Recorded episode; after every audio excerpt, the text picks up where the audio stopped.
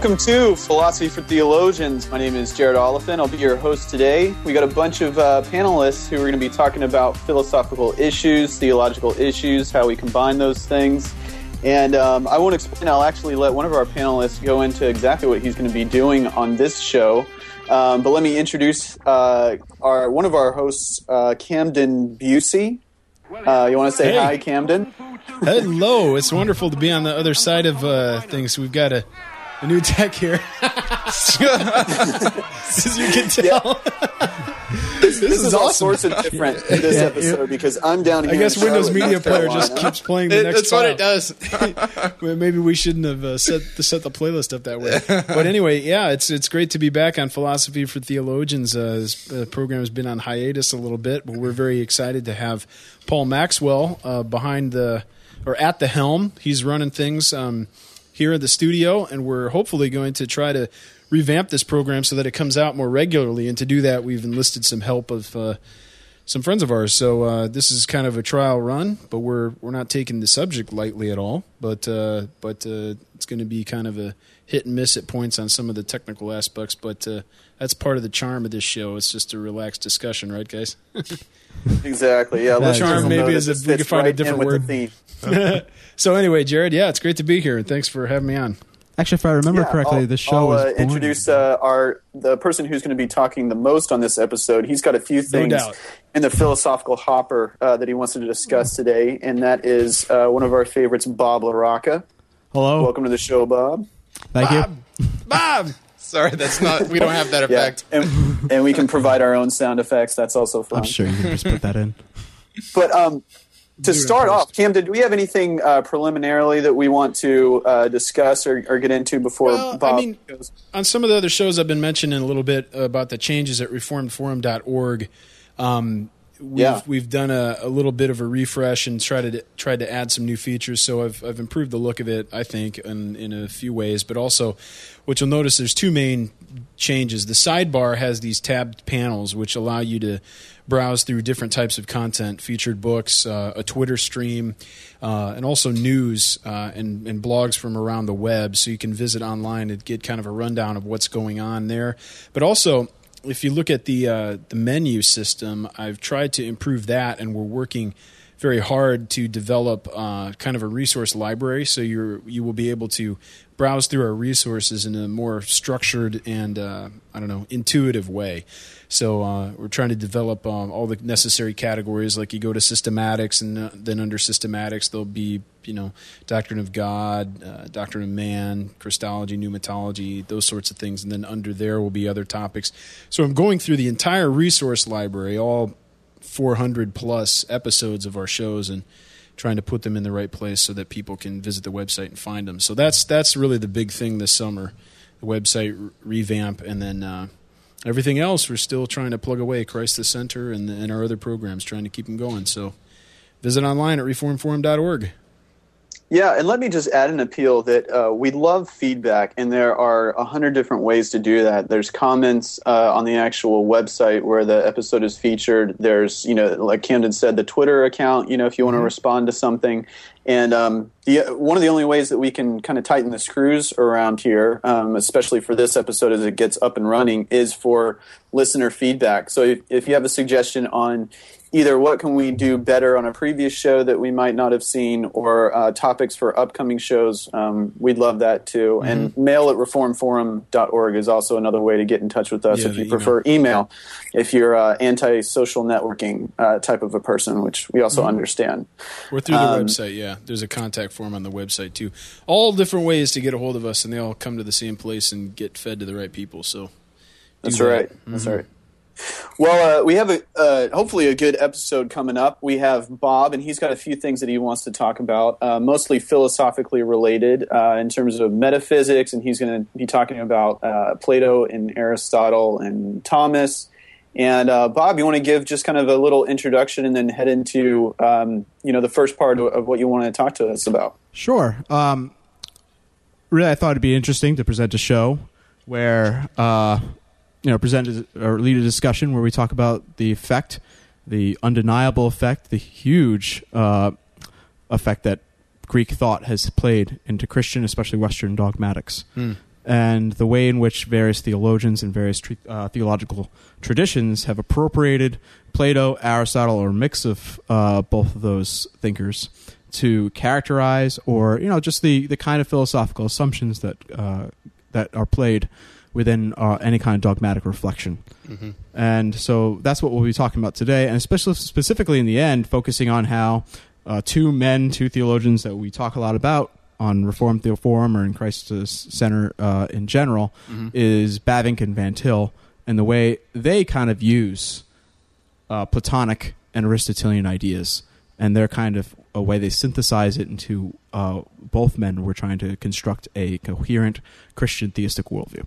Yeah, I'm sure this will be another fiery discussion, but it you know somewhat tame at that. I mean, it, if yeah, well, it's it would be interesting if you guys have opinions about Plato or Aristotle that you think that you know we should appropriate more than one or the other or neither, or we should just uh, you know. Well, as we've done in previous episodes, you know how just contentious it is to talk about philosophy and can it be done from a Christian right. perspective, and what is um, it? This is uh, that's that is a contentious, and I'm glad actually that that.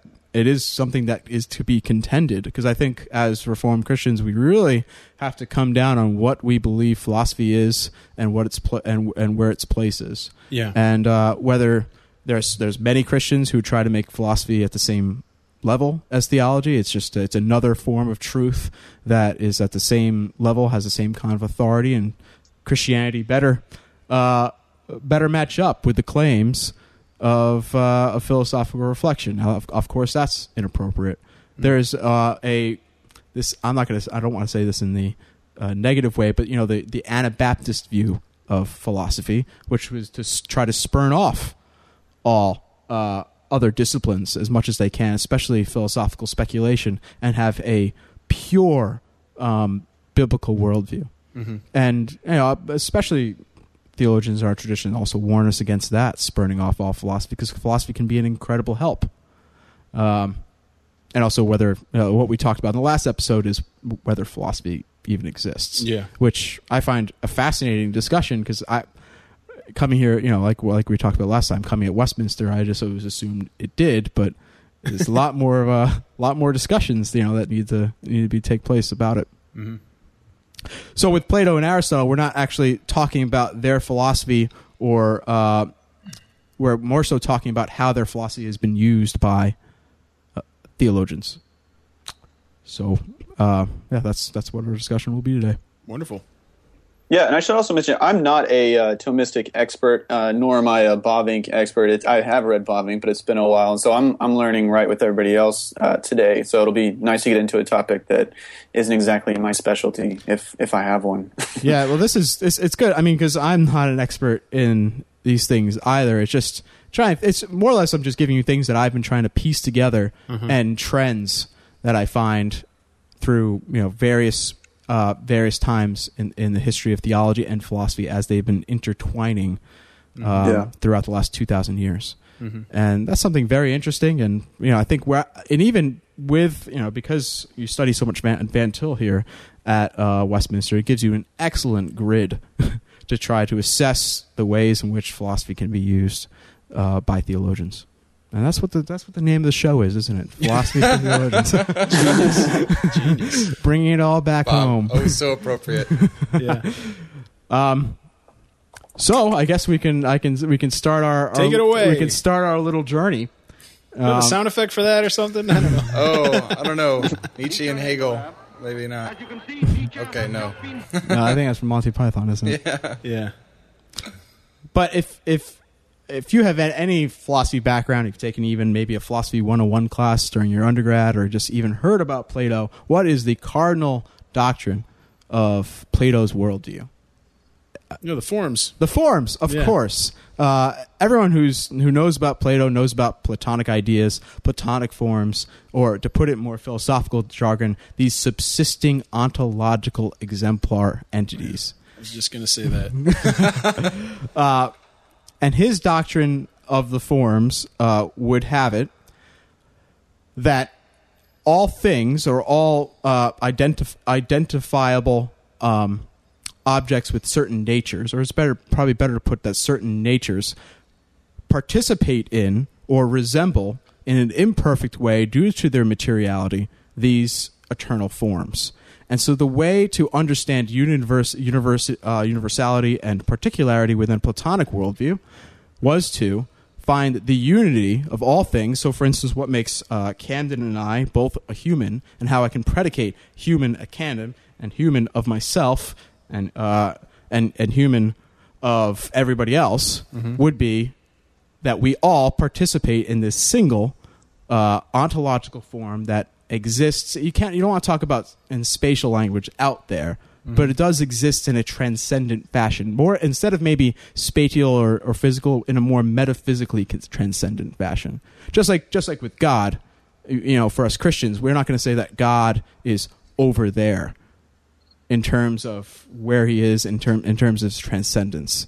You know, it's God is He's not He He is transcendent in a more almost, to put it in an anal- analogically, in a metaphysical sense, or in a um, almost a sp- spiritual transcendence than, mm. than than a than a spatial one. So it's not like there's some world of ideas existing in space right outside the Milky Way or something like that, which, you know, some people would be confused about. It's more of a, a metaphysical transcendence. Is that pretty clear? Do yeah. you understand yeah. the distinction?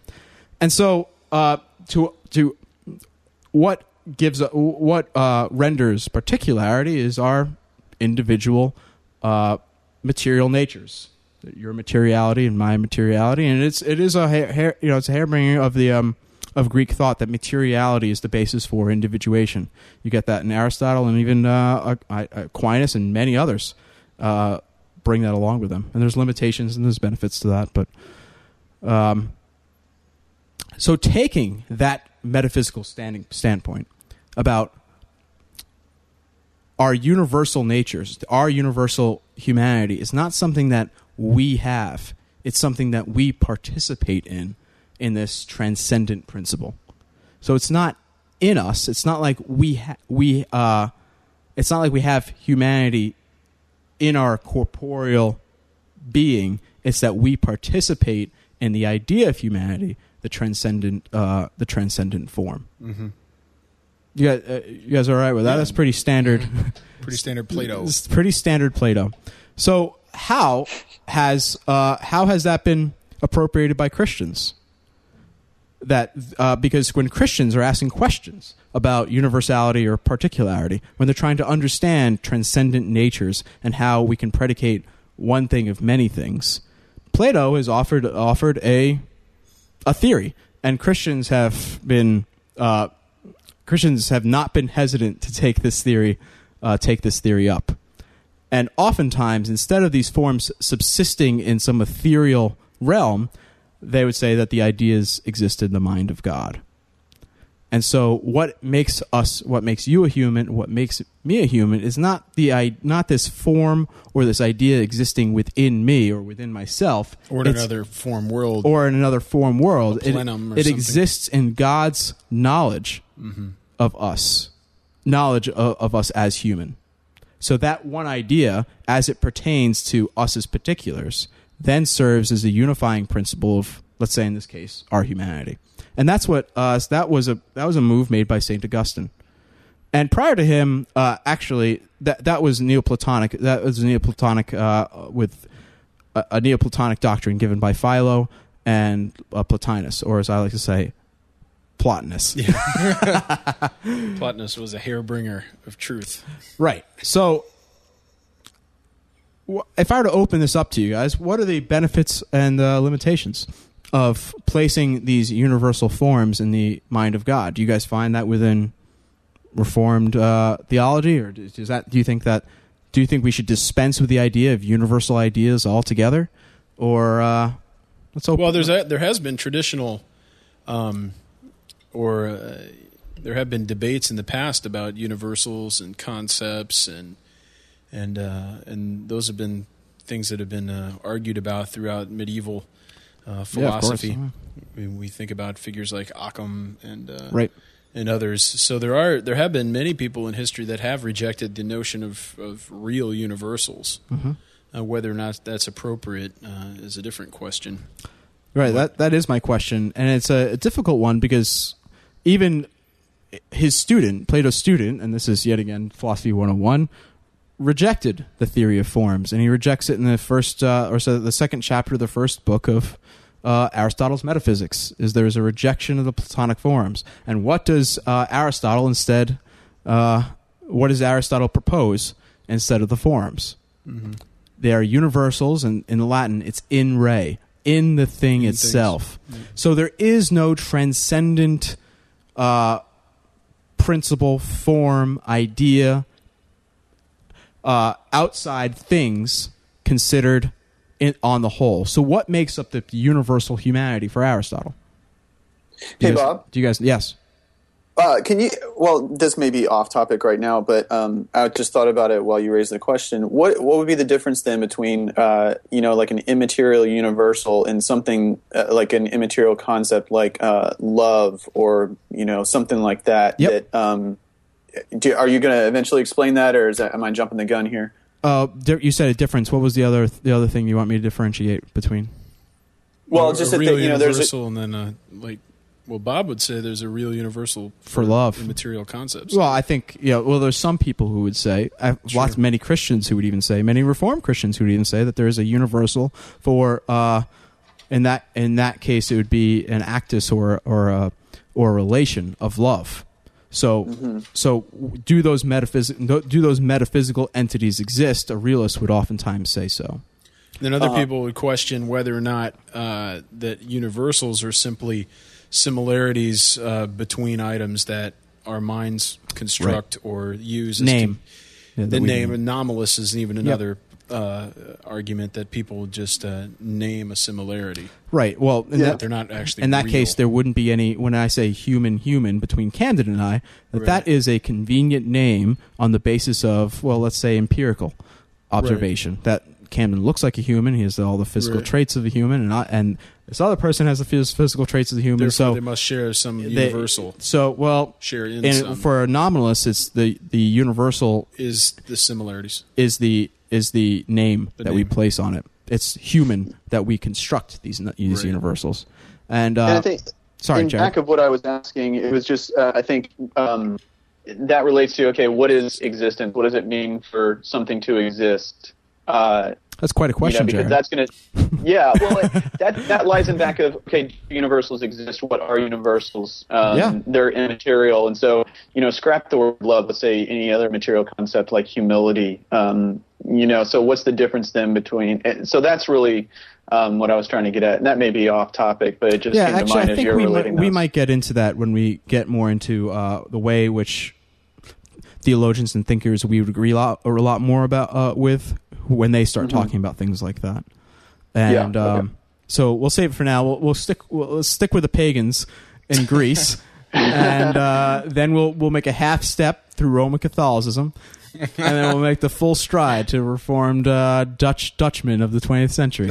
But uh, so Aristotle's Ar- instead the universal in Aristotle is not something that subsists in itself ontologically. Instead, the universal of humanity, universal humanity, in, exists in every human, and taken together, every single living specimen of humanity is the universal of humanity, because all of us, all of us have this universal in as much as we participate. Or no, I'm sorry, I'm putting Thomistic, uh, putting Thomistic veil over uh, uh, uh, Aristotle there. I don't want to say participate. All of us are human in as much as we ha- we are human in our substance. We have the substance of humanity. Each substance taken individual um, has that universal within them, but nonetheless, they don't have the universal on the whole. The whole is every single human substance taken together is the universal humanity.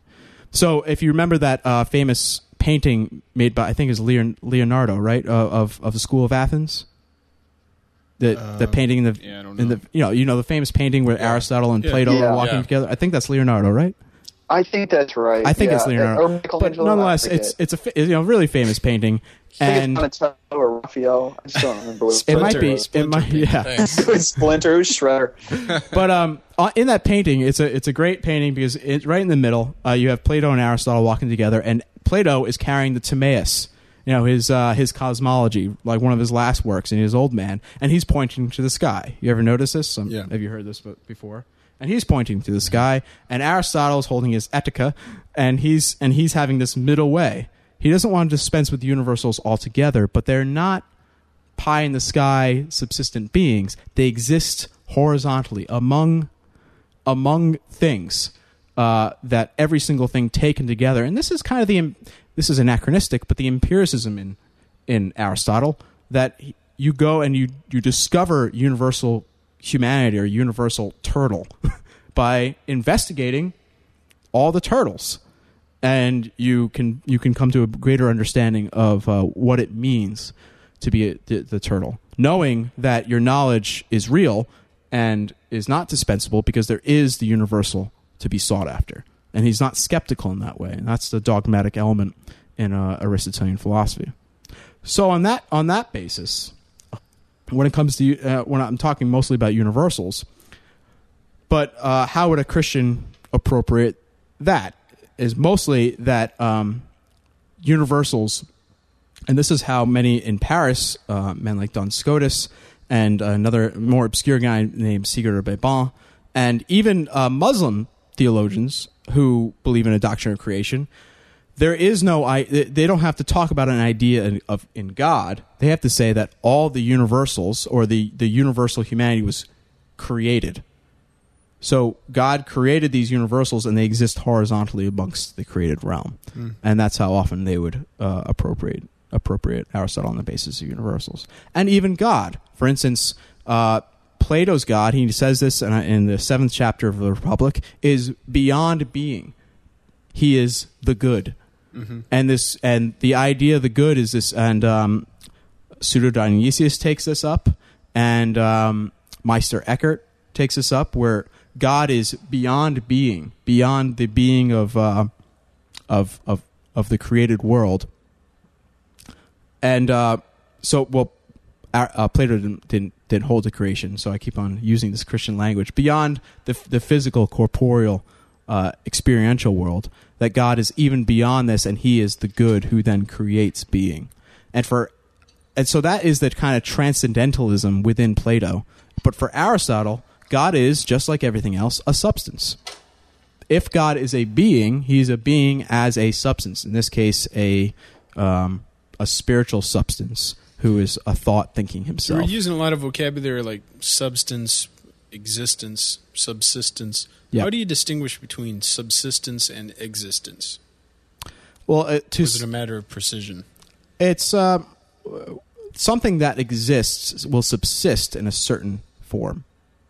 So that it's just it's, a, it's an abstract way of dis- distinguishing between your existence and right. your almost yeah your way of existing. Uh-huh. So when we say subsist, it's almost like way of existing, where we're still holding into we're still on the existential side of, of being, mm-hmm. but we're talking about kind of that you exist in something or as something. Mm-hmm. So in this case, or even we can talk about the subsistence of your human nature is in your person. So you subsist as the person, Camden Bucey, mm-hmm. but nonetheless, and so you're and you're and you exist. Your existence subsists in your human nature. That is, or, you know, your hum- humanness. So, um, so anyway, so for uh, for many these for many Christians, like um, like Pseudo Dionysius and um, even some uh, anti-ontological uh, theologians today. There is a there is this Platonic element where God is beyond being.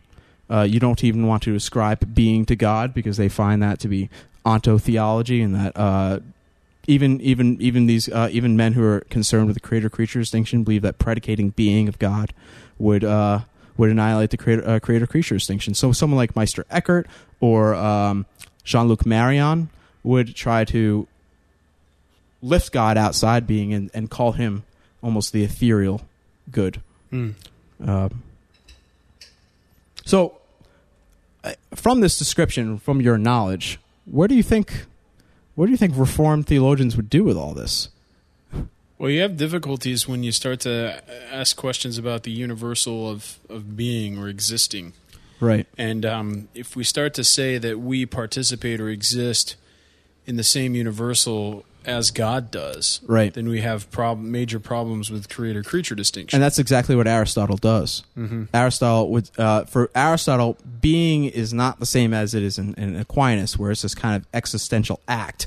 For Aristotle, it is a thing, and thing denotes its substance. It's mm-hmm. almost um, it's it's subsisting whatness. Yeah, you also just have uh, problems when we speak about God's simplicity and, and how his existence and essence are, are one and the same. Um, when we say God is loving and, and we say Bob is loving, we don't. Uh, there's an analog between the two, but we can't at all predicate univocally of, of the two. So those, those are other philosophical issues that Reformed people have been dealing with uh, through the centuries. Yeah, and um, interesting, the, the doctrine of the doctrine of simplicity is um is more is more of a is more you know formulated within a within a Christian context. Mm-hmm. And that's how, and I guess we can lead this on and bring this on to how Aquinas tried to synthesize these various strains and to come up with a doctrine of simplicity that could also have a doctrine of creation. Yeah, and there's a previous episodes that deal with some of the history of Thomas and some of his yeah. appropriation and use of uh Aristotle and interpretations of Aristotle. Um, so uh, I'd encourage you to, and also listeners, to go to the archives for those. James Dozel was on. He talked about uh, Gregory Doolin's book. Yeah, and on that review. That will be a very helpful uh, episode to look at, because that's a that he covered Thomas's exemplarism. So Thomas Aquinas, and this is maybe a good way of getting into uh, getting into this topic. Thomas Aquinas was always, uh, for so many centuries, seen as, especially by Protestants, baptized Aristotle. Yep. And they saw him as baptized Aristotle really on the basis of one issue, that for Aquinas, for creatures, the universal exists in things.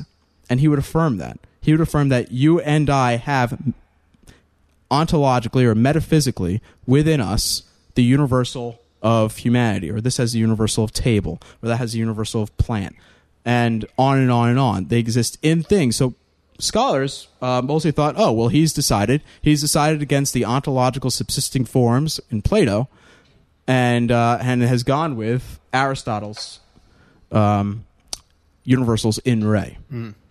But can you yes. can you explain just kind of spe- the specifics on how a universal exists in something beyond just kind of um, you know just describing it? Um, you yeah, know, sure. How, what are, how are we and supposed what's to think of that? What's the point of a universal in a thing if it's just in a thing? What's the? Oh, I, I guess also, what's the, the, the, the cash value for saying for saying that? Well, let me let me tackle. I'm going to be William James for a minute. Yeah.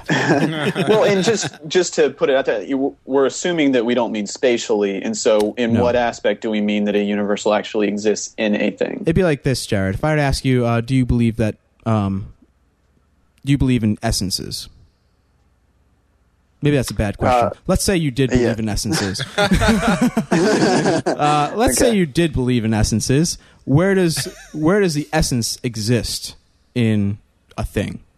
It doesn't. It's more. It's you can't talk about it in kind of spatial or corporeal language. But if you believe that things have essences, that essence contains, uh, in as much as what it is, participates in a universal for Aquinas. So if you have the essence of humanity, you are are participating in the universal of humanity by your very essence, which is in you. So if I were to try to say that Camden has an essence, I'm not saying that Cam- that essence is somewhere else, somewhere in some ethereal realm, somewhere in, you know, in Canada. Definitely not. It's not in Canada. It's in Camden. Camden's essence, if you believe in essence, is in Camden. Somehow, let's say we're uh, somehow limited by maybe his corporeal frame, his individuality, his subsistence. And so when, you, when we talk about essences or universals being in things, it is in as much as you participate in a certain essence, let's say this the essence, the essence of humanity, you are therefore participating also in this universal of humanity, because the universal is every human taken as a whole. Mm. So you are almost oh, playing great. a part in the universal of humanity. It's in each human, and each human can bring it together to form what is humanity. So for that's why oftentimes uh, when Van Til would critique Aristotle, would be to say, well, to come to a knowledge of an essence, it would seem like you would have to have every single exactly. You would have to have uh, omniscience. But the, you know, there's a, there's doctrines in there to support his view, like for instance, the ability of the human mind.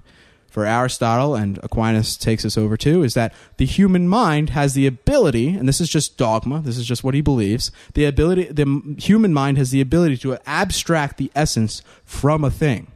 So I can abstract uh, from Paul his human human nature, and that's the ability of the mind. So that's how they try to address that issue. Well, wouldn't you have to have...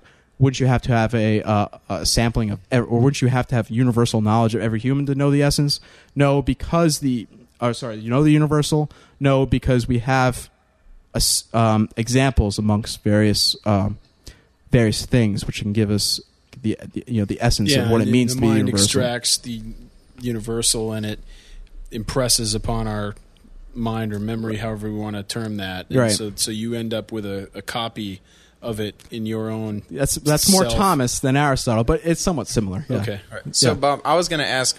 So when you perceive someone's essence, I was going to say, how would Aristotle say you know which universal that essence is contributing to, or which pool it was in? And you'd say he would he would just say you could intuit that. Yeah, well, it it's that it is part of that intuition. I know more for Thomas, and I can be more precise if I talk now about Thomas. But there's such you know there's such similarity that. Right, I can be I can be accurate more with Thomas, but with Aquinas, it's um, this is something that happens intu- intuitively.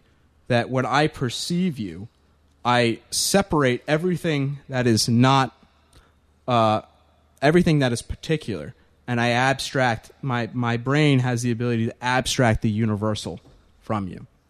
So watch out. He's going to abstract your universe. Uh-oh. So, just like a dentist. Yeah, abstracting teeth. Your stock. Extracting teeth. So, um, do we have a sound effect for that? I just tried to do one. I know, I know. Just extract. Well, it's interesting. Uh, so, the cash think- value, uh, getting to Cam's question, yeah. is against Plato. Because Plato yeah. had this famous, what all of his Greek, um, what everyone who everyone who's Greek who rejected him had a word for it. It was the... Uh, I think is it's, it's something like charisma, which if you think it's kind of like charisma, or when, when Paul says uh, aphorismenos, the word for being set apart. Mm-hmm. You know, uh, you know, uh, he says set apart for the gospel um, in Romans mm-hmm. one. That riz, so choriz, and that riz means Hor- to be yeah, separate. Yeah, horistentos. Yeah. It's to be separated from right. that we don't have any access. Aristotle and those who followed him say to the ideas. Where are they? Why can't I experience them, perceive them, know them? And so the cash value for Aristotle, and I, you can you can even sense this, is that if the universal is not high in the sky in this ethereal realm, and if it's in things, we can have access to them and know them through the ability of the of the mind's power to the extract. The intellect. Yep. Yeah, the agent intellect. I guess it'd be the agent intellect. It, yeah. yeah. You know, I'm wondering. I'm trying to get um, behind the spatial metaphors and just say, okay, um, how do how do you know? You know, it's great to kind of posit something and say, okay, all these propositions fit together in a in a um, philosophical jigsaw puzzle, and they're consistent with each other. But um, you know, participation in something, and we see the universals, and that's and, more Thomistic, and, but they're not really there. Yeah, yeah, but you know, I just how- want to say that's not Aristotle. I want to be precise. Better go on. Yeah, sorry. Okay, okay, yeah. Um, but do you know what I'm getting at? I mean, no, how can we explain on. these concepts without using the, the spatial metaphors? What's behind them, and what's um, you know, if they're metaphors, what are they metaphors for? Because they're they're not spatial. Well, it's because um, it's because our language, when we talk about like in Camden, it seems like you know it's not. It, it seems like I should be talking about it in the same way that I talk about. Um, My you know, kidneys, or yeah, something? yeah, or or you know, right. or a, a box of crackers in the pantry. And it's a mm-hmm. box of crackers in Camden. In Camden, you know. The, the well, box, and I guess, I and I guess to clarify, that's something that we can point to in terms of our epistemology, how we know something is in something or not. And then when when you get outside of that, it's like, okay, well, these things are in Camden in another sense. Well, how does someone go about finding out um, the degree to which it's in Camden, all those other questions that surround how do we know that this is an, in fact the case if we can't point to it. Well, that's uh, that would be that is the modern objection to metaphysics, is that you can't prove it empirically. Is that way? Well, I no, I mean not. Okay, not sorry, metaphysics maybe in general. I'm, I'm really sticking to th- these particular descriptions of metaphysical entities rather than the whole right. field. See, oh, sorry, I, I know, meant I meant classical some, metaphysics, you know, I guess. Or if I'm going to play devil's advocate or Thomist or anti-Thomist advocate, whatever I want to play, uh, it could seem like a very uh, convenient structure or plausible structure, ways to describe how we go about knowing things or uh, understanding how they relate to one another or understanding their partic- the particulars as they relate to the universals. But you can you can agree with, you know, I could agree with Jared. You ask, well, how do we know there really are things that are that are called essences out there versus just, uh, you know, the conceptualist response? Right? And this is, I think this is the genius, because your, your criticisms, uh, I think, go Uh, go really far when it's against Plato and Aristotle, but beginning with how Christians will begin, uh, or I should say, how Christians begin to lay the foundations for how we say these things in theological doctrines is, I think, the beginning of how we can actually have a Christian view of essences, mm. a Christian view of existence, a Christian view of knowing universals even amongst particulars. And I think that okay. one of the one of the first people to do this, I think maybe most successfully, is Thomas Aquinas. And his way of looking at Plato and Aristotle and these two different uh, these two different schemes for making sense of unity amongst diversity and diversity amongst unity, in terms of Plato with his uh, subsisting ontological forms, Aristotle with the universals and things that are abstracted by the intellect, with Aquinas. And if you remember also how the Neoplatonic Christians, like Augustine, for instance, would place the devi- those subsisting Platonic forms in the mind of God. Well, with Aquinas is that his metaphysics, I think, starts from his doctrine of creation and his doctrine of divine ideas. And so he would hold to this Neoplatonic exemplar, exemplar idea uh, doctrine that was rejected amongst Aristotelians. That's just seen as all too Platonic, all too Neoplatonic. It's uh, Plot- Plotinian. It's uh, it's uh, Augustinian, and we are to be, you know, in, especially in the twelfth, uh, thirteenth century, we are to be pure Aristotelian. But he refused to do that, I think, on the basis of his Christian conviction of creation. And for him, God, and this is an analog- analogical uh, talk, but God is like a master artisan. And as an artisan has an idea in his head or an idea in his mind, in his intellect, of what he's going to create and what he's going to make, so God has ideas for all beings, not only in their universals. Not only does he have ideas for universal humanity, which he does, he also has ideas for all particulars. Mm-hmm. And it is on the basis of those ideas. Now, this is not Aristotelian at all. It's actually very Neoplatonic. And on the basis of those ideas, he creates things, and he creates the world. But the world, it doesn't have. They don't have to look for their unity. They don't have to look for their um, essential natures in the ideas of God only. But God has impressed those ideas into created natures. So the universal divine idea of humanity makes itself manifest. In, you know, putting Reformed terms, uh, ectypally, or putting uh, putting in uh, Aquinas' words, analogically, in creatures. So you have this divine idea in the original, which is created and impressed into the nature of things. So the idea existed previously in the mind of God and is now in the nature of things. And Aquinas, wouldn't the, wouldn't the alchemist just come and say, isn't that just an unnecessary metaphysical entity? Do we even do we need to? Which one? Do we need to say that God has impressed uh, his idea into the natures? Do you know why? Because of the epistemological problem. If God has uh, some some Neoplatonic uh, so, some Augustinian thinkers in the thirteenth century held, didn't want to go along with Aristotle at all. They didn't want to have natures in things. What they believed was in a divine illuminationism. And this is pretty much straight August, uh, Augustine. Sure. Where the universals are impressed directly on the mind of man, who then can discover unity and diversity amongst creation and ascribe uh, universals to various creatures. Wouldn't but, you would just say? Well, let me would, let me finish. Okay. Let me finish this account. Apologize. So, with, ah! with with Aquinas, you have the natures. You have I these universal, or let's say, um, you have these original ideas in the mind of God, which has been impressed upon creation, and they are now in creation. What uh, what God's thoughts were. Our creation yeah. is inherently God's thoughts created.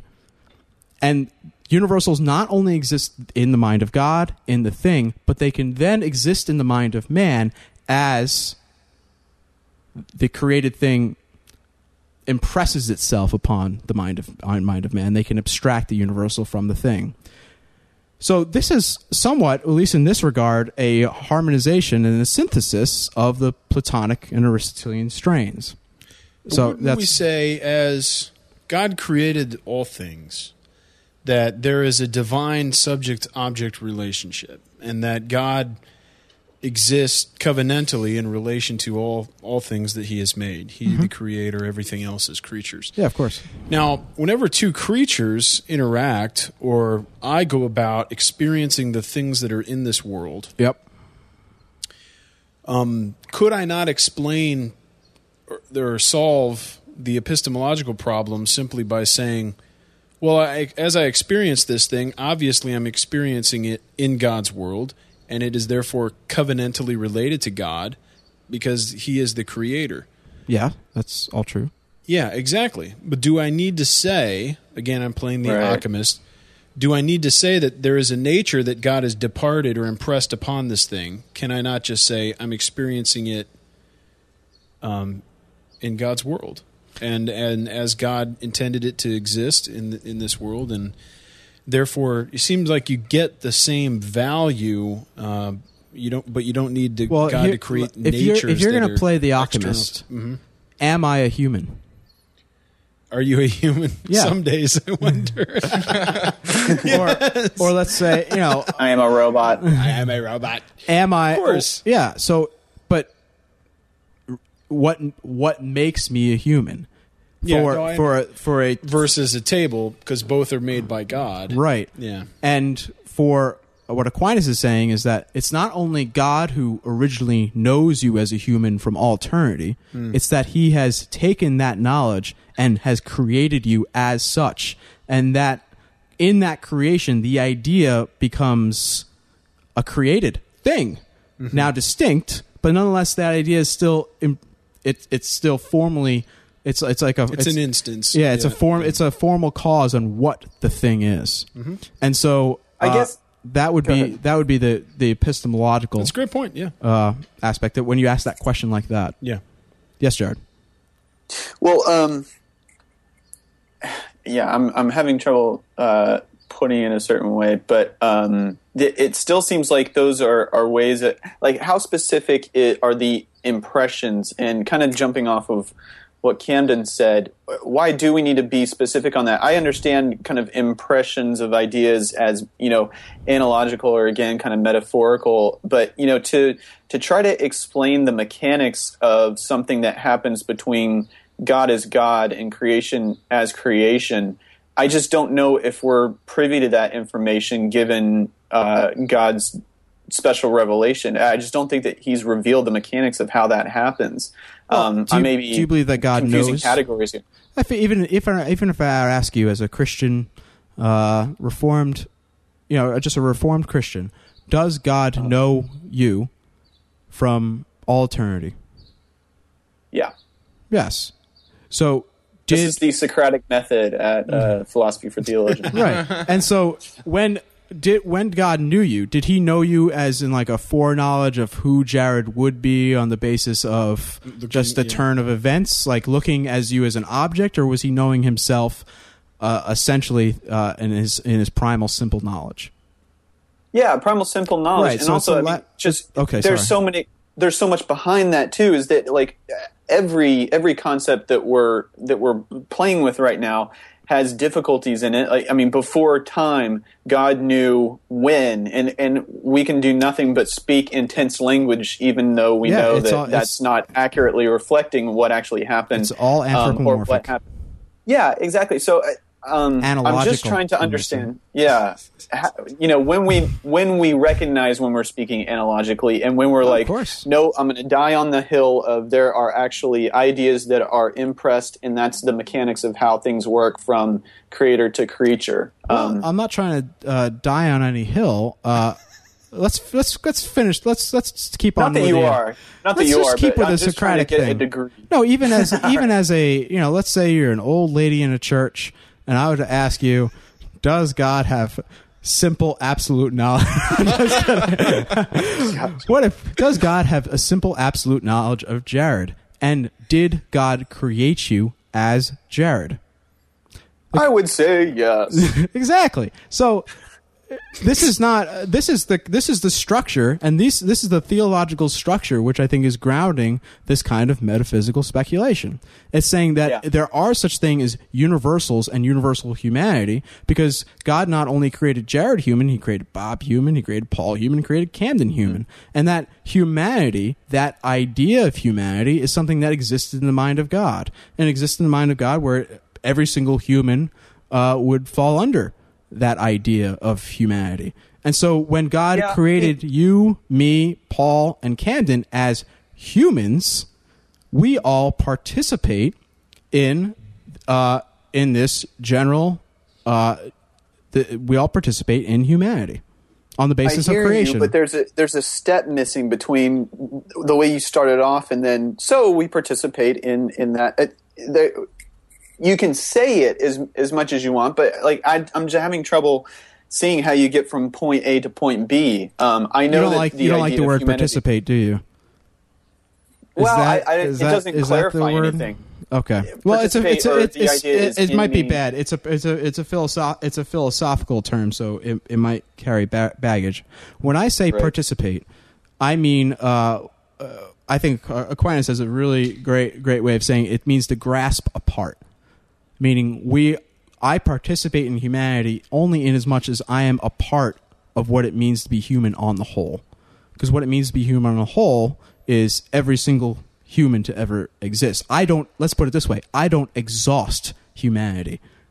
That's a better way of putting it. I am a single, just this panel. Oh, I, uh, I'm a single, I'm a single instant instance of humanity, but humanity's bigger than I. Yeah. Wouldn't you say that? And so that way, that's how I participate in it, no, it's a good, only in grasping a part. So yeah. that's what I mean by humanity, is that we're able to participate in humanity because God has created many humans. What unites, what unites that, uh, what unites that uh, human. humanity is that they were all created by God as such, according to his essential absolute idea of what mm. humanity is from eternity. Mm. And then how you come to understand humanity, and this is very Aristotelian, is the mind is still abstracting that universal from the particular. But that universal, and this is how he grounds it as a Christian, and that's my original point, is through his doctrine of creation. How we know it exists is because we ascribe to God the notion or the divine absolute idea of humanity, which he has in creating various humans impressed within us. Hmm. Uh, and and can you tell me, how do we know that the mind is abstract and the universal again? Well, that I think is what that's the the big weak point here, is the epistemological problem. Is well, how do we know we we've gotten? How do we know we actually have true knowledge of extramental realities?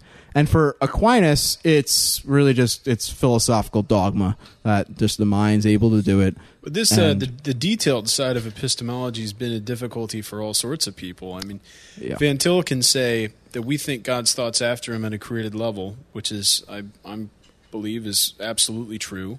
I think we have a plethora of biblical data to defend that claim.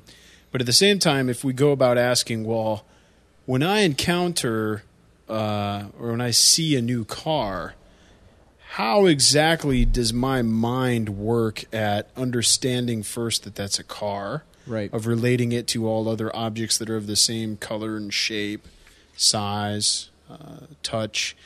I mean, the, di- the there's a whole other level of um, the mechanics of epistemology that we have difficulty in explaining, in part because the Bible doesn't pretend to go into all the all the issues of how epistemology happens, yet it has all the philosophical and theological foundations for how it's possible. In my opinion, and what I will introduce later, is that I believe that Bavinck and Van Til retain this whole structure, and how we come to knowledge of the universal is through revelation.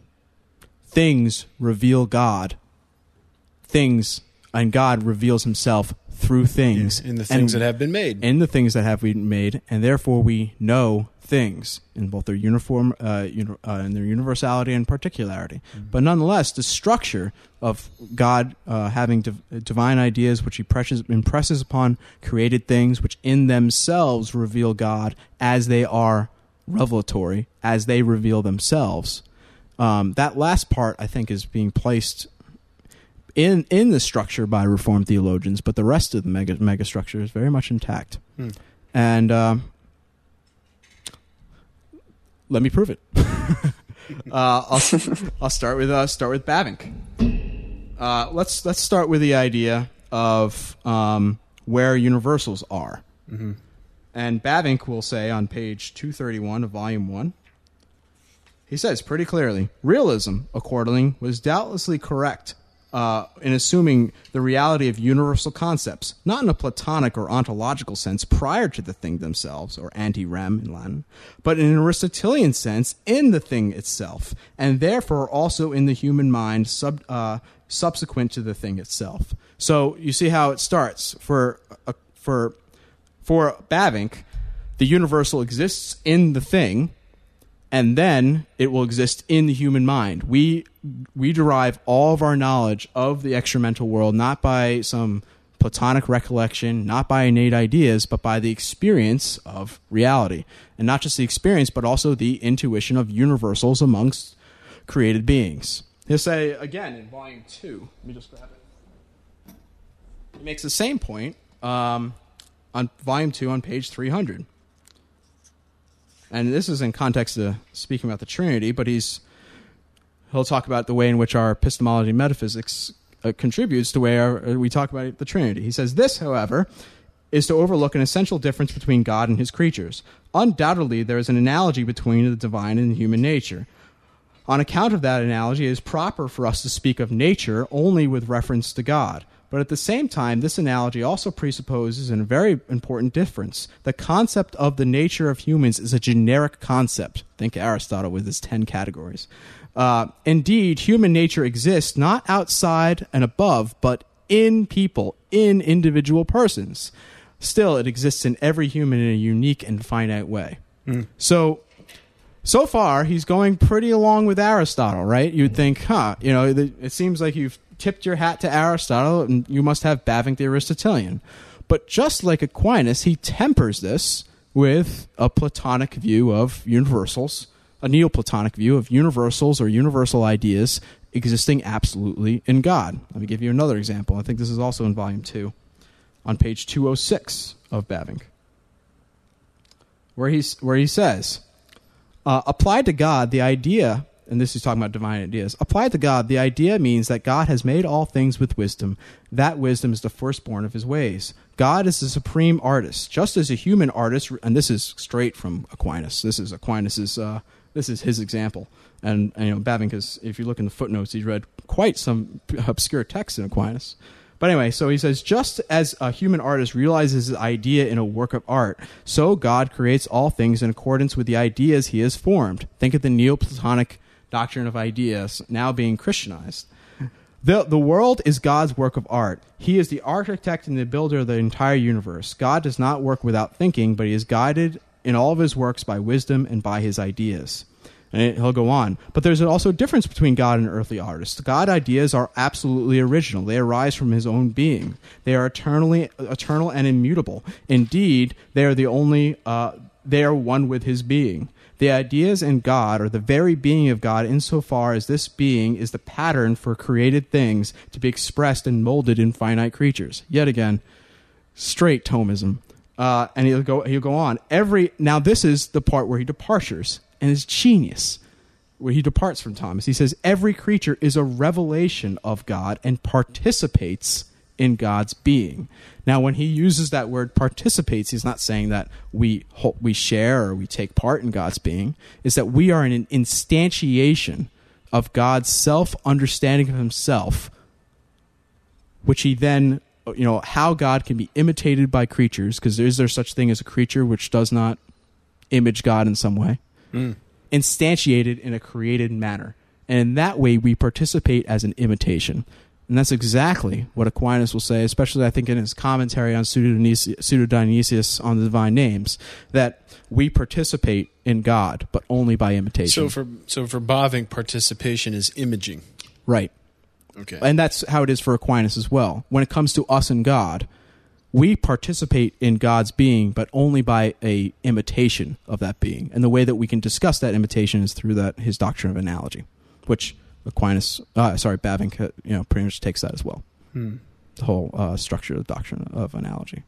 And so for also with God, is God um, is is God a substance like for Aristotle, or is he transcendent of being? Is he eternal good for Bavinck? For for God, uh, God is primarily being, and uh, and to be known as a as uh, as we are only analogates of his of of of, of his being. Hmm. So, So uh, that is, I think, a very helpful way of taking these two different traditions, the, the Platonic and the Aristotelian, and molding them into a a, yeah. a Christian worldview. Hey, before before we run out of time too much, because uh, we can't, we got to get moving at some point. But uh, now, uh, not to make things personal, okay. but uh, what are what are some of the main issues and concerns that Doc, Doctor Scott Oliphint has, particularly in his recent article in the Journal on Bavinck and realism? I think uh, it's partially from from what I was from from what I read is that Bavinck doesn't have a whole paragraph, or maybe you should even have a whole chapter of his dogmatic, mm-hmm. saying how philosophy is dependent upon, governed by, um, and absolutely useless without a theological worldview already at play. I believe Bavinck believes this. He says it elsewhere, and he'll say, say it almost just, just constantly throughout, but he doesn't have an actual statement of that. And I think it's also um, that there is skepticism, especially amongst Van Til, and Doctor Oliphint is a faithful follower of Van Til, to um, choosing realism as the most appropriate or as the sole avenue for Christian epistemology. Mm-hmm. I think what they would rather prefer, um, especially Van Til says this in the beginning of, Sur- of Survey of Christian Epistemology, is that we can take from numerous different forms of uh, of epistemology and still maintain our Christian theistic worldview. Mm. But for Bavinck, and there is some, on Van, on Van Til's part, there is some aspects where he believes that Bavinck is proposing realism as a theological epistemology, that is how we know God. For Bavinck, he switches. If you see in the in the Prolegomena section, he uh, in that chapter, Scientific Foundations, the whole beginning of the chapter is on how we know God. He makes this incredible statement at the end, at the end of that section. He says, "It is modified in each person's conscience depending on the capacity for it, but materially it remains identical knowledge, knowledge that proceeds from God and is transplanted by way of revelation into the consciousness of rational creatures. These three principia," he's talking about the principium uh, ascendi, principium cognoscendi, and principium internum. He says three, these three distinct uh, principia, distinct yet essentially one, are rooted in the Trinitarian being of God. It is the Father who through the Son as the Logos imparts himself to creatures by the Spirit. Incredible Trinitarian, uh, Trinitarian Christian theistic epistemology. Next, well, just to clarify, next sentence. Let me bit, let me let, it, let me do the next sentence though, Jared. The next sentence yeah. after that is, science always consists in the logical relationship between subject and object. what has just happened? Bavinck, no. But the point is, is that at that point, I think, and it's very clear throughout the rest of the section, Bavinck is no longer talking about how we know God. He's talking about mundane sciences, sciences um, just like metaphysics or um, any kind of the special sciences. Biology. Yeah, something like yeah. that. Uh, history. And he's not trying to propose realism as the sole avenue for how we'll know God. I mean, it's the most appropriate. We don't we don't search after God as empiricists, for instance, mm. um, in some in some ways. But it's not it, it's not exclusive. And I think they, they make that assumption that that's what he's proposing. He at that point, and I, I wrote a paper on this for uh, on my modern age class. At that point, it's Bavinck the philosopher. He's doing philosophy, and he's proposing the most appropriate philosophical epistemology in light of all the uh, in light of the theological epistemology he just laid down. Mm. And I I don't know why, but it seems uh, I I it just I that's that's a point of disagreement I guess I would have with my professor, Doctor Mm-hmm. Oliphint. Mm-hmm. Jared, you probably have something to say. Well, just to and I don't think it's personal at all, but just uh, to to clarify, I think it's more that not that. Um, You know, Bavinck doesn't have Scripture as his, uh, you know, principium, but um, how consistent Bavinck is given those statements that you're referring to. Um, so, of course, Bavinck believes in, in what Van Til affirms, um, but the consistency question is really the primary one, rather than does Bavinck now affirm something that's contradictory to what he said before? I don't think that's the case. Um, So it, Wait, it's how those things fit into the Scripture as principium and foundation for philosophy. So you don't you think that he's not contradictory, but he is inconsistent? Is that what I hear you saying? Uh, no, I'm clarifying how we understand critiques of or that particular critique of, of Bavinck, and the question you asked is a different one from what I just said. Um, I think he, I think given his uh, what you read on realism. I mean, there's a lot. There's a lot that we can say, but I yeah, that might be a separate episode. Mm-hmm. Uh, yeah, it might but, be. But um, I think it, it should be assumed that that we don't need to buy into realism wholesale or any other philosophical view wholesale. Um, as, but again, as yeah, as you were as you were talking about the universals and, and all those things, I guess my critique would be the same: is how how consistent is that with everything that we affirmed in, in the in the Reformed tradition, um, given philosophies. Role uh, subservient to theology, and um, I just don't know what the upside is about talking that way and using those terms that are so philosophically laden, rather than affirming the things that um, are explicitly in Scripture that have been affirmed by the the tradition throughout the Church. Well, it's because there is uh, when we're when we're talking about um, there is a point where this becomes no longer theology. We can't responsibly call. Some of the way that we, like, for instance, is there a scriptural doctrine of universals? No, I don't think there is. Yeah, I don't think. If yeah, there, it if, hasn't been written yet. You think there is? Yeah, it hasn't been written yet, but yeah. Mm. So, uh, well, I guess uh, to me, there. It doesn't use that term, but it talks about ideas and um, you know relating to who God is and and how, what He communicates in terms of just general concepts. Do you think that we can have a biblical theology and, and, and exegete a doctrine of of of, of uni- uh, universal subsistence from, from Scripture?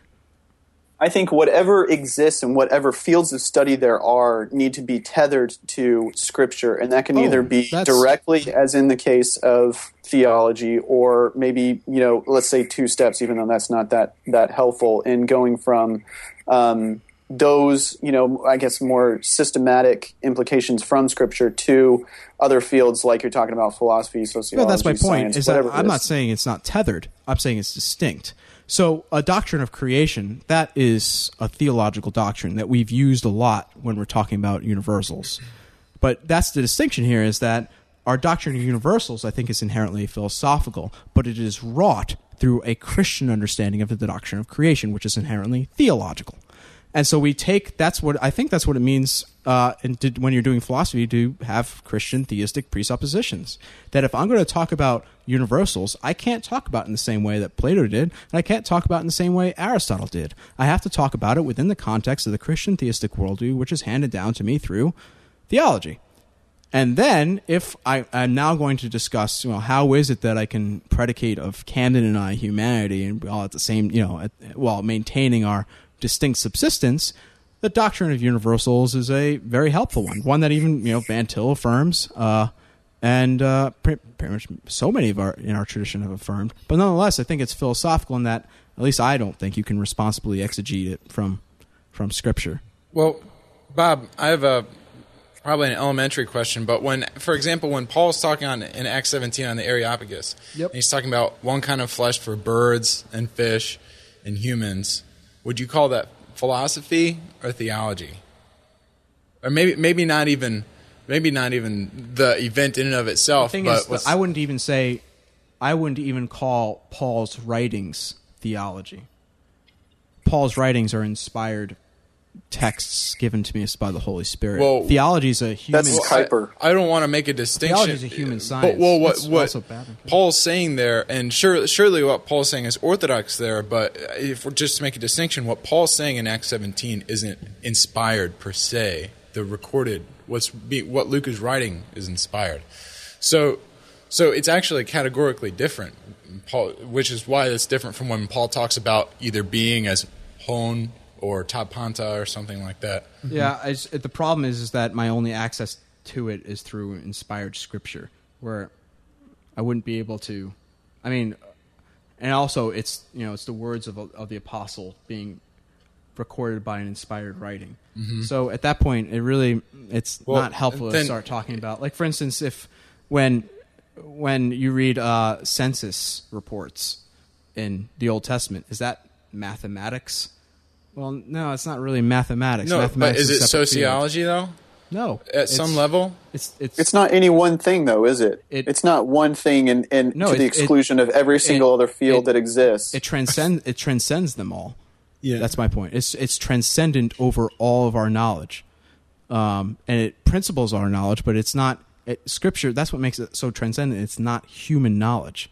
It's divine. It's divine knowledge given to us, so that we could have human knowledge uh, through its through the way it grounds us and principles us. So then, so, is it possible for Scripture to record somebody doing philosophy? That's a now we're doing scholastic. that's a, that's well, a, it's that's an obtruse question. Well, I think not you would obtuse, say no. Abstruse, yeah. You know what I'm saying? Uh, no, of course not. Because ph- this is the thing: philosophy is a human science. It's a human endeavor. Scripture is not. So therefore, it, it, like for instance, you would not want to say, I don't think, that the Bible is theology. Or if you would, maybe it's divine theology. It's divine, it's God speaking about himself. But, I mean, if the Protestants have always made a distinction between that theology, or, you know, God's own knowledge of himself, and our, and that's the archetypal. Well, we talk about and, Paul the theologian. Doctor And, Gaffin makes a pretty convincing case for that in the beginning of his resurrection and redemption. Right. And, yeah, and that's and that would be in contrast to what Kuyper says, which is exactly what Bob is saying. And I just I just can't get away from the fact that when Scripture talks about God, what else are you going to call that? So so far, are you are your uh, are, your argument so far is that Gaffin does say that Paul's a theology. Second argument well, is that I sound can... Kuyperian, and the third argument is no, it's, it's Scripture exactly talks about Kuyperian. God. oh, sorry. Okay, the ar- second argument is it's exactly Kuyperian, and the third yeah. argument is Scripture talks about God, therefore it's theology. It's, it's not really three, three arguments; it's three statements. But okay. yeah, when when Scripture makes a statement about God, I don't know what else to call that. B- uh, biblical revelation. That's usually what I would call it. It's yeah. In, in terms of saying that it is not theology, when Scripture yeah, talks about God, it is not theology. Do you, do you understand what both, where at least we're coming and. from? Yeah, exactly. No, well, it's no, it's, it's not divine, theology when Scripture talks about God. It's divine revelation to well, the exclusion all, of theology. Well, we're yes, coming back to different understandings of the word theology, and this is the divisions of the sciences yeah. question. Yeah, it's pretty much. Yeah. I, it, I, I mean.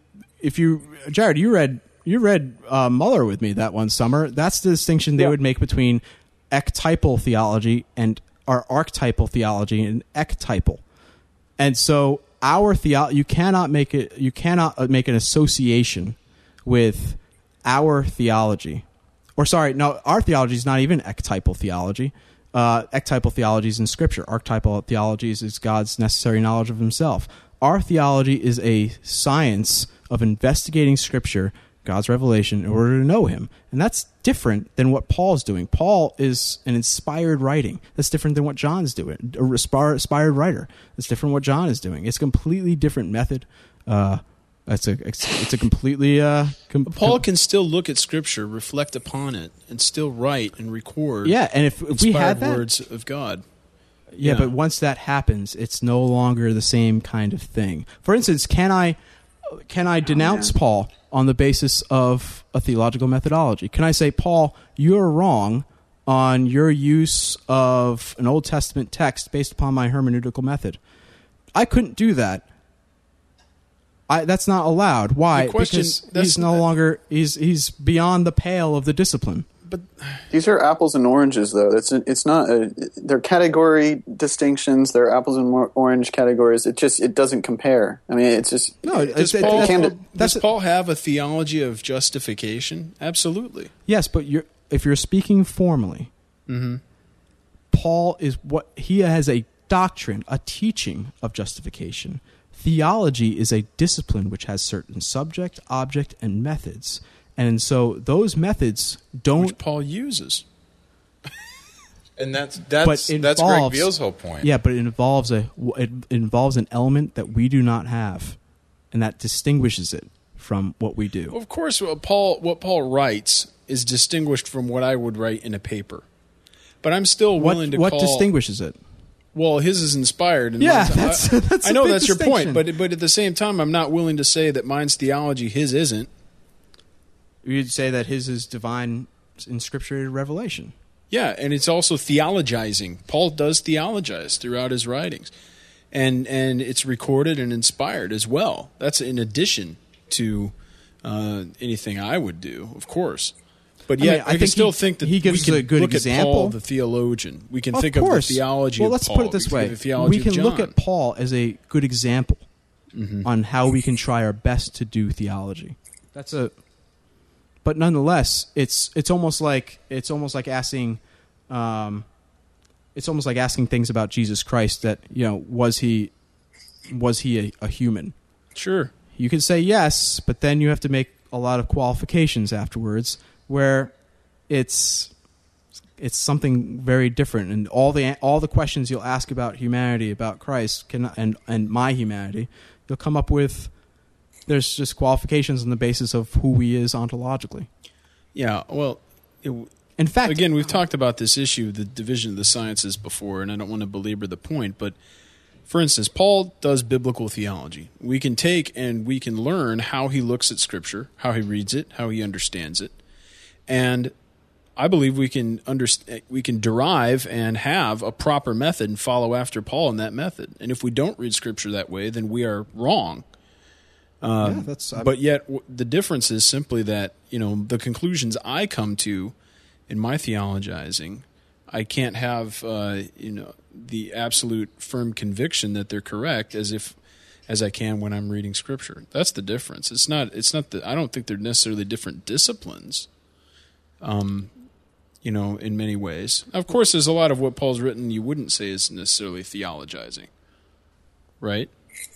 But there also is theology in his writings, plenty of mm-hmm. it.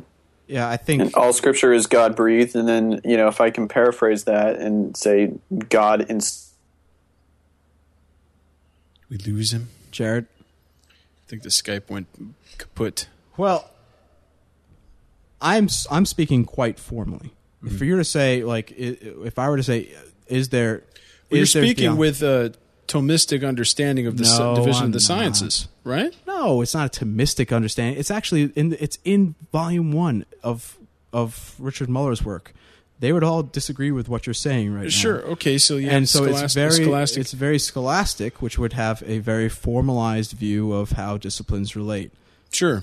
And I don't want to call upon precedent, so I won't do that. And I'll just keep with the argument that uh, you cannot treat the Bible. You know who treats the Bible like theology?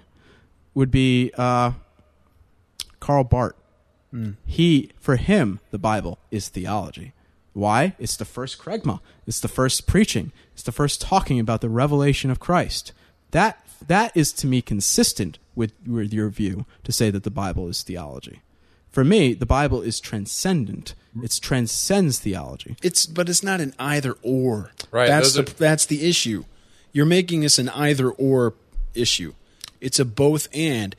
There, is, the Bible does contain theology and theologizing. It's a it's a different type and a different order and a different authority than anything that would happen from a non-inspired source. But that's not to say that there is no theology in the Bible simply because it is inspired. That's the difference between what we're saying, I yeah, believe. Yeah, but you guys, when you think theology, it seems like you're thinking talk about God. That's what seems to be going on. No, not necessarily. Then when I think theology, I think of scientific methods, principles, and a subject and object matter, uh, which distinguishes... But you find that dis- in Scripture too. What? What you just said. Well, that's fine. I, you're saying I find my doctrine of disciplines in Scripture? No, you find people doing that in Scripture. Doing what? Exactly what you just described. Yes, but what I would make the distinction is between uh, the method... The, the method of theology is totally revolutionized by the, or not revolutionized, not a good way to put it, but is made distinct by biblical writers' inspiration and inspiration by the Holy mm. Spirit. It just makes it something completely different. And and also, it also bears a new kind of certitude. Scriptural statements, well, no unlike... doubt. There's no, no, we're not disagreeing on that. But that's what distinguishes it. What distinguishes it is that if I were to say the Bible is theology... Am I just it's now, not it's not an identity. So um, you would say that there's ultimately two different kinds of theology. There's no. no God theology and there's man theology.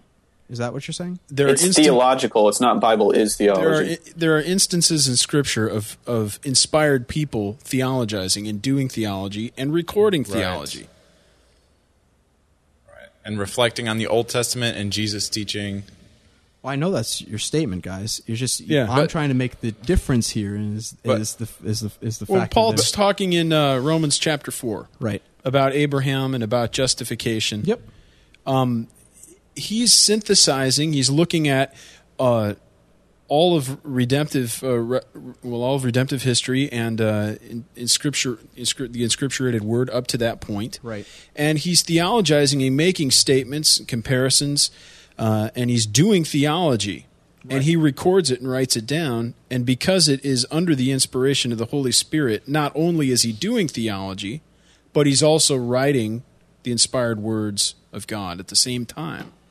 So it's both and. It's a both and. Well, I'll probably, I mean, you guys are asserting your point. And Galatians four, what's that?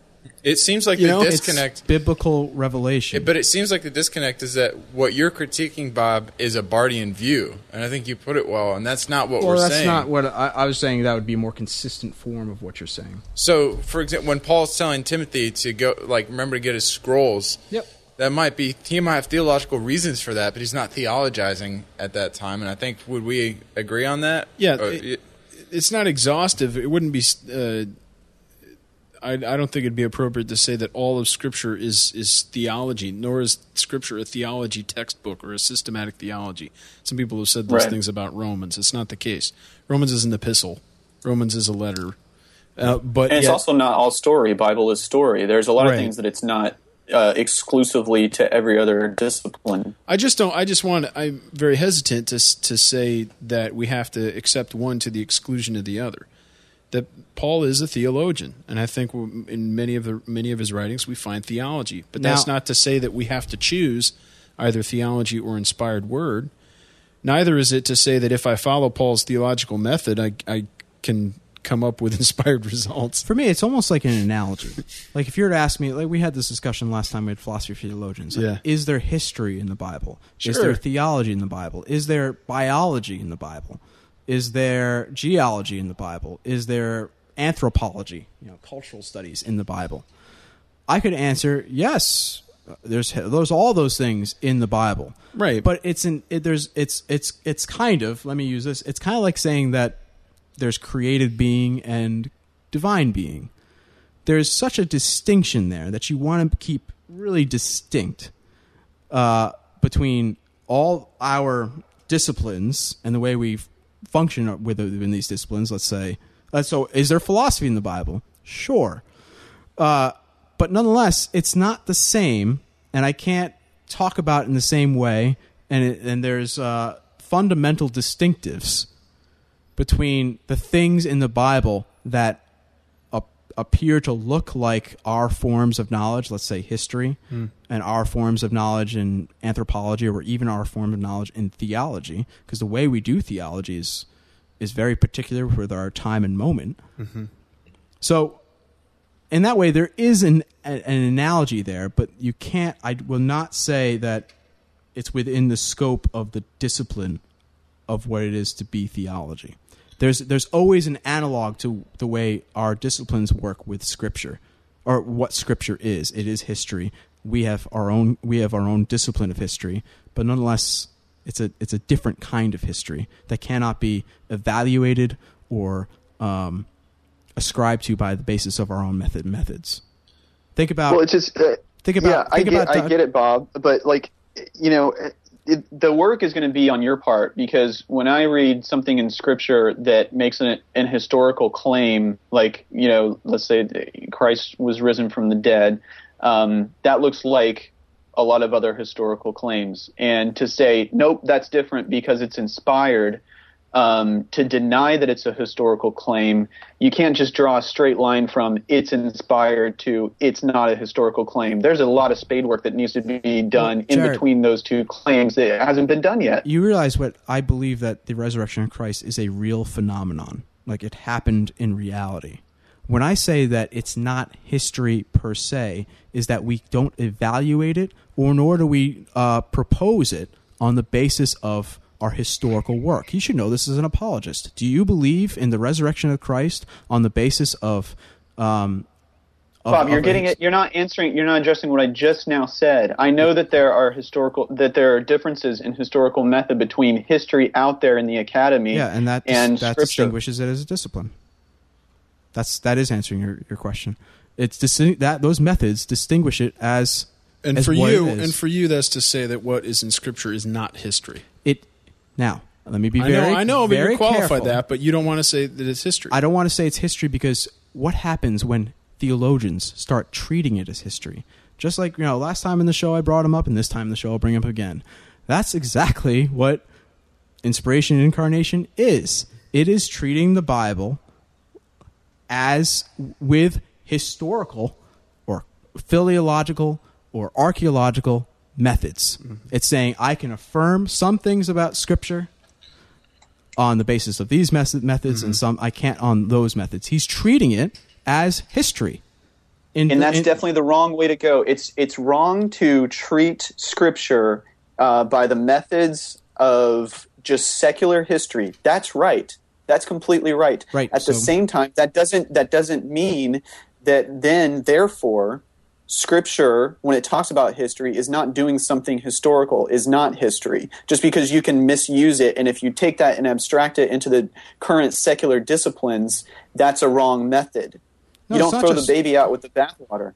I'm, I'm not throwing any baby out. I'm not doing that at all. Well, guys, oh. we're going to have to call call an end to this because of uh, places I've got to be and things I've got to do, unfortunately.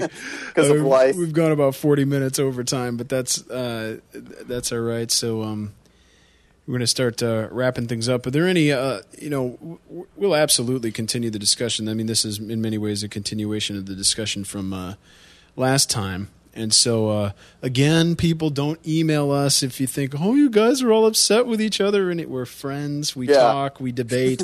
We do this all the time. And it, it's it's fun. Do and people and so, actually email saying sometimes that? sometimes we get complaints that people are rude and this and that and the other. But do people say I'm rude? Um, you could probably be not. Probably mostly they think we're rude to you, which maybe is the case. I don't know. Um, anyway, it's just to say that that sometimes when you get a discussion among friends and you have outside people listening in who aren't actually participating yeah. in person. Things can be misconstrued. We're all good buddies. We get along. Yes, yes. This is just uh, par for the course. So, yeah, this has been a fun discussion. Uh, um, Jared, where where might people find uh, more about uh, Westminster and um, the other things that are going on uh, in relation yeah. to this program? The uh, the couple good ways are W T S dot E D U. That's the main page, and it has our Facebook, YouTube, and Twitter links, and uh, iTunes U links over to the right. And I wouldn't uh, encourage people to, you know, if you're more interested in these kinds of conversations, there are a lot of lectures that deal with the relationship of philosophy to theology uh, at the iTunes U page. And so if you click that, it just opens up iTunes and to um, especially our iTunes U page. But, um, yeah, the, the Facebook uh, U R L is just facebook.com slash Westminster Online. Mm-hmm. Same thing with YouTube, youtube.com slash Westminster Online. And we've been, we've been doing more Twitter things recently. So twitter.com slash Westminster TS. And uh, you can uh, join us on there. Yeah. And, of course, uh, Reformed Forum and everything's available at reformed forum dot org. We have all sorts of stuff available there. Visit the new refreshed website, and uh, you can tweet us at Reformed Forum. Thanks, everybody, for watching and listening. Join us again next time on Philosophy for Theologians.